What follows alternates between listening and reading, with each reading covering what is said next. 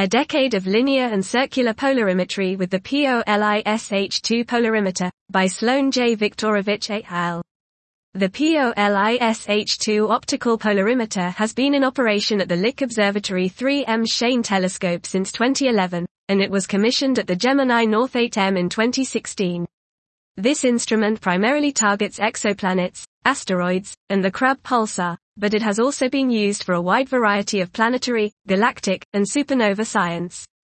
POLISH2's photoelastic modulators, employed instead of rotating wave plates or ferroelectric liquid crystal modulators, offer the unprecedented ability to achieve sensitivity and accuracy of order 1 ppm, 0.0001.